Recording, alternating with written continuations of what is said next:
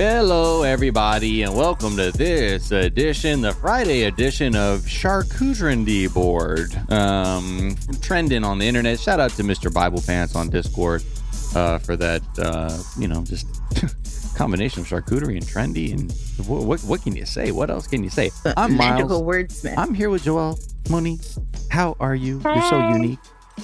oh, thank you. I appreciate that. I try. I'm good. You know, I have uh, my second cup of iced coffee today, so my stomach is angry at me, but my brain is ready to go. Ooh, yeah, I know that feeling. I know that feeling. But sometimes we don't know any better. We don't know any better. What can we do? Um, well, I think we know someone who can do better. Speaking of Uh-oh. trends, No, Jake Gyllenhaal. not He's another white man.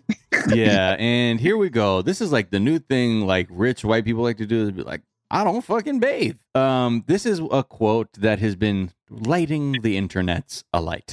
Uh, it says, quote, I find bathing to be less necessary. Good manners and bad breath get you nowhere. So I do that. But I do think there's a whole world of not bathing that is really helpful for skin maintenance and we naturally clean ourselves. That's not true, sir. Uh, your skin does not naturally clean itself. I understand that a lot of folks haven't discovered the magic of lotion, but I just want to take this a second to introduce you.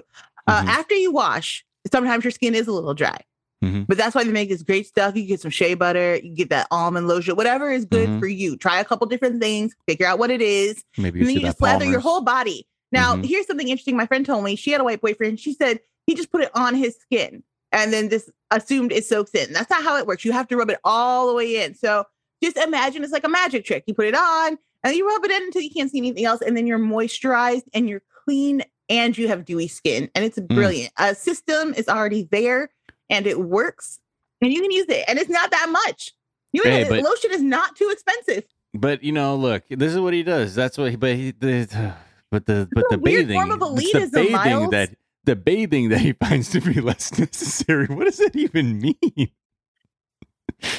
the other thing is, Okay, I get it, but never like how how dirty is dirty? Is it when you can see the scales? Because that's gross. I don't it's like all that. relative. It's all relative, I Mm. guess, for him. I'm curious because the rumors have always been that Jake Gyllenhaal is a stinky celebrity, and now with the light of this, you're like, oh, this makes sense. I'm mad because like as a black child, I was told like you have to be extra clean because if you're dirty, they're gonna they're gonna be like Oh, that is yeah. the state of all black peoples. And Yeah. so and burden, and even yeah.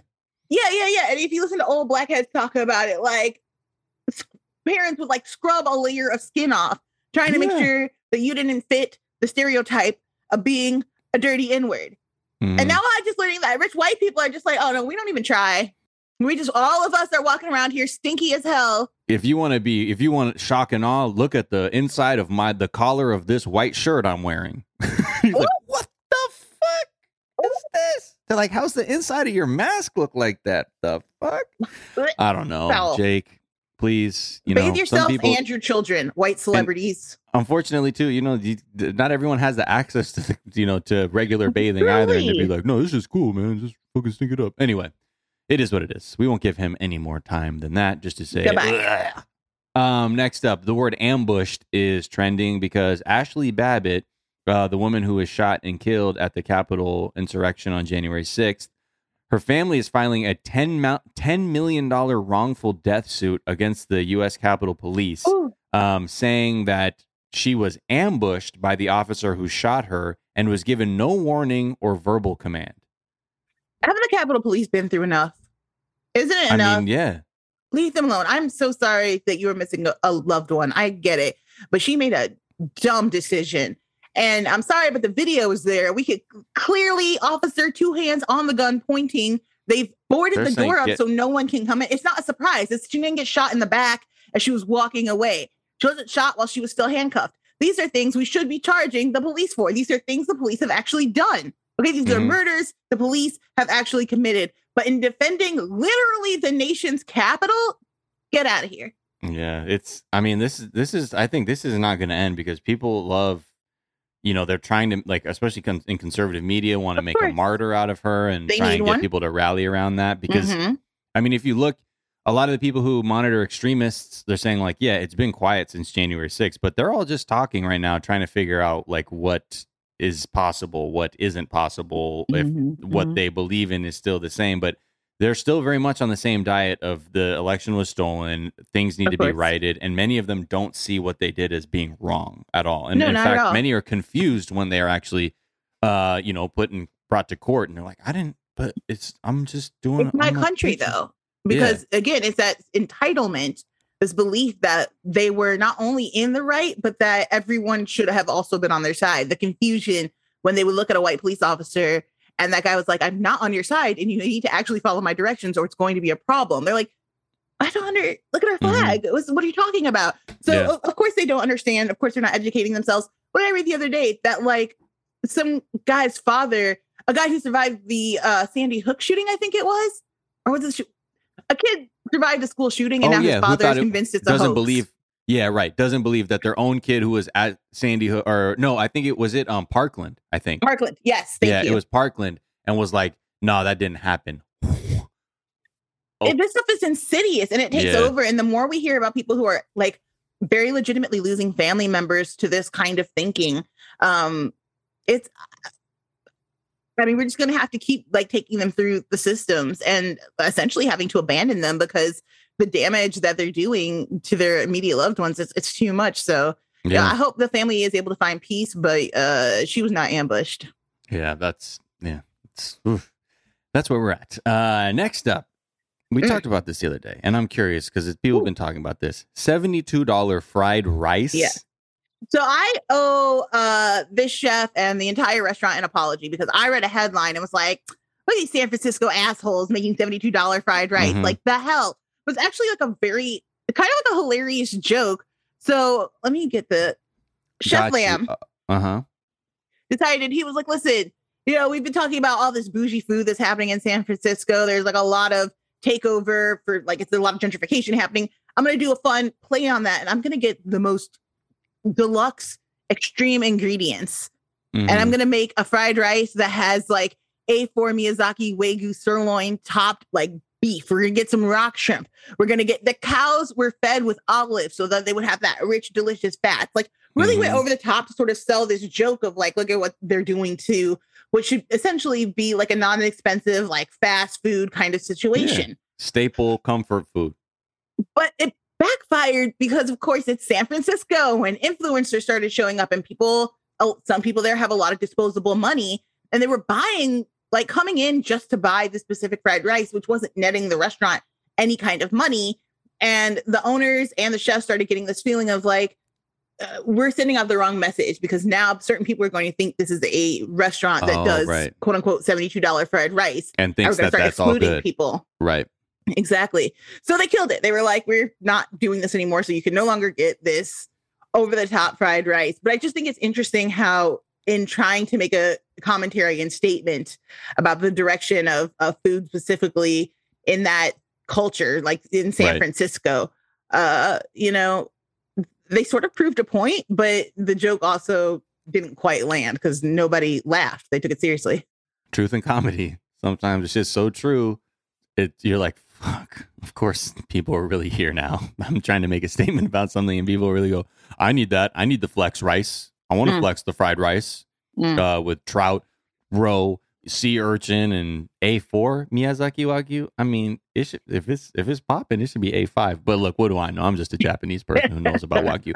All right, let's pay some bills, and we'll be right back to talk some more trends right after this.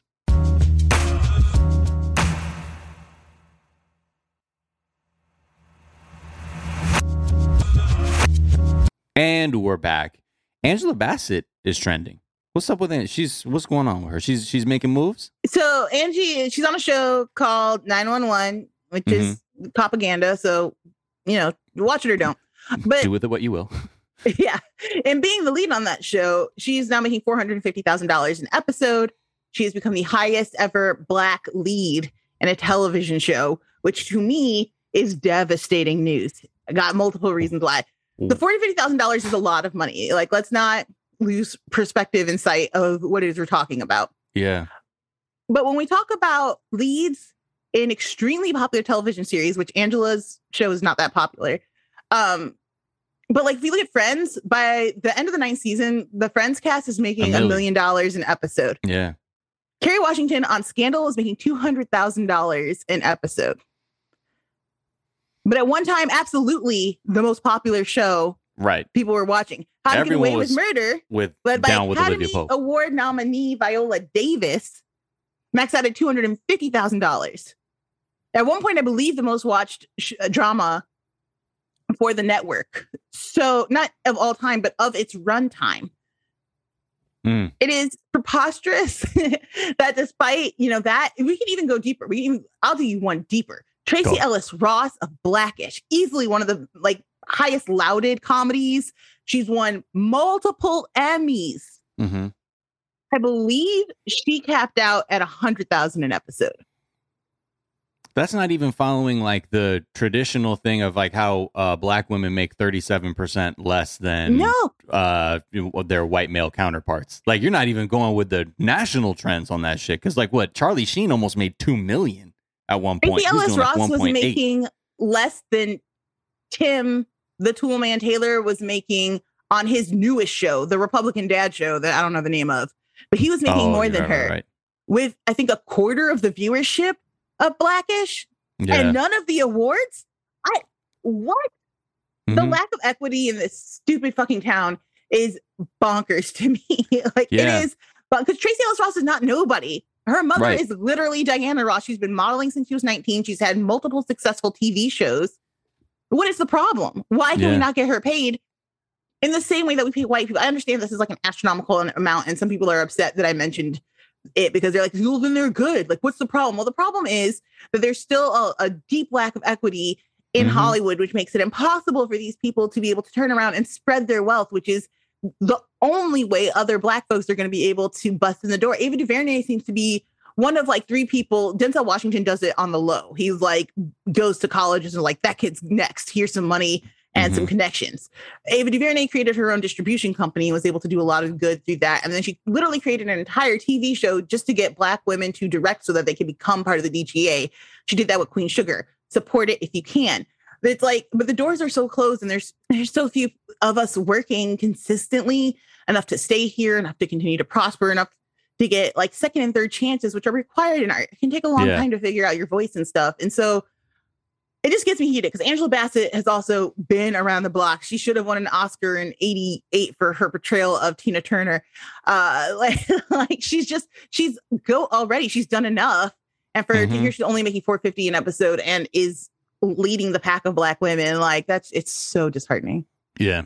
And if it for all the talk, you know, of like people saying I remember there was a whole thing with Ben Stiller and uh saying like it's a meritocracy and shit. It's like please, sir, please sit down. Um, because for all the talk of it, you like to your point about second and third chances, most uh, you know, black people getting into Hollywood, especially in like roles of like directing or writing or things like that, if you if it's not a hit immediately, you typically will not get any more chances. We're That's- talking a hit, y'all. Not Yeah. not it did well and it earned its money back. You have Right. to bust down the door and be sens- exceptional uh, in order to do anything here. And it's it, to hear people be like, "Oh, well, you know, their status as my kid doesn't mean anything," or "My dad's not helping me," just by virtue of being their kid. I know you can't understand it because you can't see beyond your own window, and that's that's fair. Everybody has the challenge doing that. Right. Uh, you don't have to be loud and wrong about it. You could just be like, "Oh, I wonder if that's the case or not," and move on with your very wealthy, successful lifestyle. But your dad being Steven Spielberg absolutely titillates some agent or executive or Mhm. like you know manager's ear and they're like oh i could probably do something with that i can make something of that because that name is getting you in the door.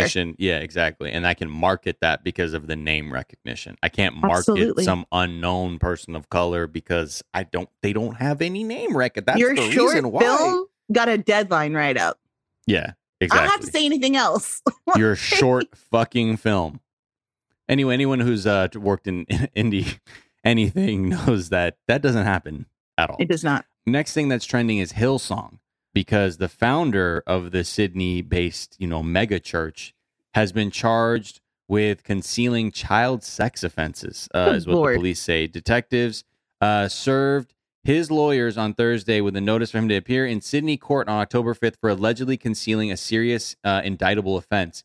Quote, police allege in court that the man, Houston, knew information relating to the sexual abuse of a young male in the 1970s and failed to bring that information to the attention of police. I believe it was his father who was the person being accused. Um, so Uh, that wow, that's a lot to digest. Uh, it- get him, I guess. Uh, yeah. yeah i mean this is it's interesting the how um i mean it's not interesting i don't know i think i use that euphemistically but there's so much covering up uh, that happens in many places that claim to be bastions of of morality and goodwill and safety Oh, yeah. You know, uh, if somebody is claiming to be more holy or uh, pure or closer to God than you, maybe take a second look around. yeah what's happening. exactly and then lastly sort of tangentially connected apple is trending because they have said that um, they are going to be introducing technology that will be able to scan iphones for potential child abuse images Now, they say the way this technology is going to work that before an image is uploaded to iCloud, a detection tool called Neural Match will quote conduct an on-device matching process using a database of sexual abuse imagery already known to the National Center for Missing and Exploited Children. Uh, and then the company goes on to say that they designed it with user privacy in mind, explaining that it doesn't view a device's images, but instead uses a digital fingerprint linked to the content that enables it to check for a match. So if it's like, I don't know, Fully Now- understand what that means. yeah, I mean, look for anyone who's an advocate of uh, of of you know protecting children, like this is a win because on some level you want to make it easier to try and bring people to justice who are you know dealing in kinds in this kind of shit. Then a lot of people are like, this is interesting. A lot of privacy people are like, this is a very slippery slope. Um, Absolutely, one person said, regardless of what Apple's long term plans are, they've sent a very clear signal in their very influential opinion that it's safe to build systems that can scan users' phone for prohibited content. That's the message they're sending to governments, competing services, China, you. Um, they go on to say, quote, whether they turn out to be uh, right or wrong on that point hardly matters. This will break the dam. Governments will demand it from everyone. And by the time we find out it was a mistake, it will be way too late. Yeah, Yeah, this is this is- messy for a number of reasons. Uh, I'm trying. I'm still trying to wrap my mind around like we can't see your images, but we're looking at a digital fingerprint, which sort of to me, a very layman person when it comes to this, like they're like, where did the image come from, and we're tracking it through Mhm. like servers and systems and things, which could absolutely be helpful. But if there is any, like we already know. Technology has a bent of racism to it uh, because it can only be as threat as the people designing it. And we Mhm. know that for specifically for things like recognition, like if looking at facial recognition, uh, black people are screwed like nine out of 10 times Mhm. that shit. Like you're not properly scanning faces. They're po- pointing the wrong people out of being like, oh, hey, this is a match. Like, I'm not that person in that picture. Please open your eyes. So, I mean, listen, anything we can do to end the torture of a child, A plus. Like, let's not have any of that. Um, Yeah. But I do wonder what the ramifications and consequences of something like this could be. This one cryptography research, Matthew Green at Johns Hopkins said, What's stopping somebody to just send someone that they have a vendetta against some kind of compromising image? So now that's on their phone and bing, Mm. it comes up and it registers as a hit. And because the way it's going to work is it'll be flagged and then they'll decide whether or not to escalate it. But potentially that's when law enforcement's going to get involved. So you could potentially just smear somebody by sending them this kind of shit and then just triggering this response within a phone. I mean, not to say it like I'm sure there'll be them. This could be also the defense of people who may have this kind of imagery on their phone, be like, "No, someone sent this to me, or whatever." But it seems, um, again, a slippery slope. So yeah, those those are the many trends uh, for this week. It's been quite a wild one. Uh, Joelle, thank you for joining me again. Uh, it's always a pleasure. Maybe for I'll see you me. Monday. You know, maybe we'll do it. I'm- I'm gonna be here. Why not? I'm Why ready to go. Perfect. Let's do it. All right. Well, everybody else, have a great weekend. Um, please protect yourselves. Be safe. Wear a mask. Get vaccinated. Don't not do anything in the face of any kind of discrimination, misogyny, racism, homophobia, whatever that is, white supremacy. Just fucking signal to the world that you're not with it because we need more people like that. All right. Until next time, uh, take care of yourselves and we'll be back. Bye. Bye.